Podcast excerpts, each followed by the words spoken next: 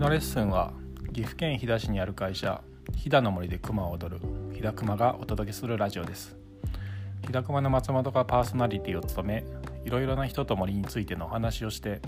隙間時間にちょっと聞いてもらえるように毎週配信していきます。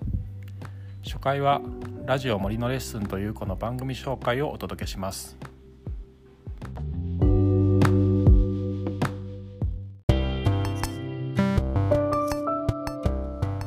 これからこの番組の紹介をするにあたり森は小さいことの集まりと題してお話したいと思います。例えば建築家の皆さんが飛騨に来てくれた時飛騨古川にある居酒屋購買でお酒を飲みながら僕はいろんなことを聞いたりお話したりします。そこで話すことは普段平熊が言っている森を生かすという強く大きな意志や活動のことではありません。それよりも僕個人やその人の森への期待や欲望疑問時には勘違い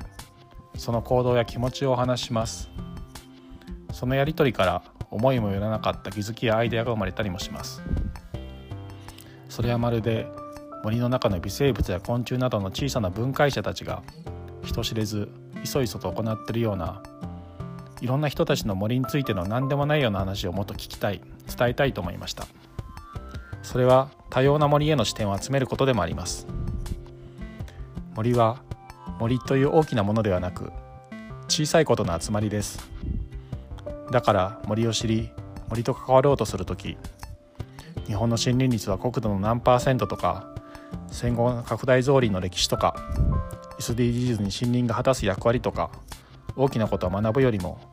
他の誰かを通じてそれらが小さく分解されたような森への視点の数を増やしていくことの方がよっぽどいいレッスンになるのではないかと思うのです。皆さんには日常の隙間時間にふと目をやった山の表情の変化に気づくようにどこかから漂ってくる甘い森の匂いを感じるように単純に購買のカウンターでお酒を飲みながら座敷から聞こえてくる僕らの会話に耳を傾けるように気軽に楽しんでもらえたら幸いです。